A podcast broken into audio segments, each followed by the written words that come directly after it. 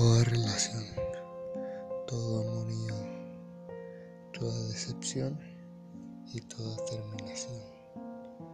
Cada semana hablaremos de los desamores, de todas esas personas que nos dejaron aún amándolas tanto, que nos dejaron aún cuando las apoyamos hasta el fin del mundo, que nos dejaron aún cuando sabían que la seguíamos amando.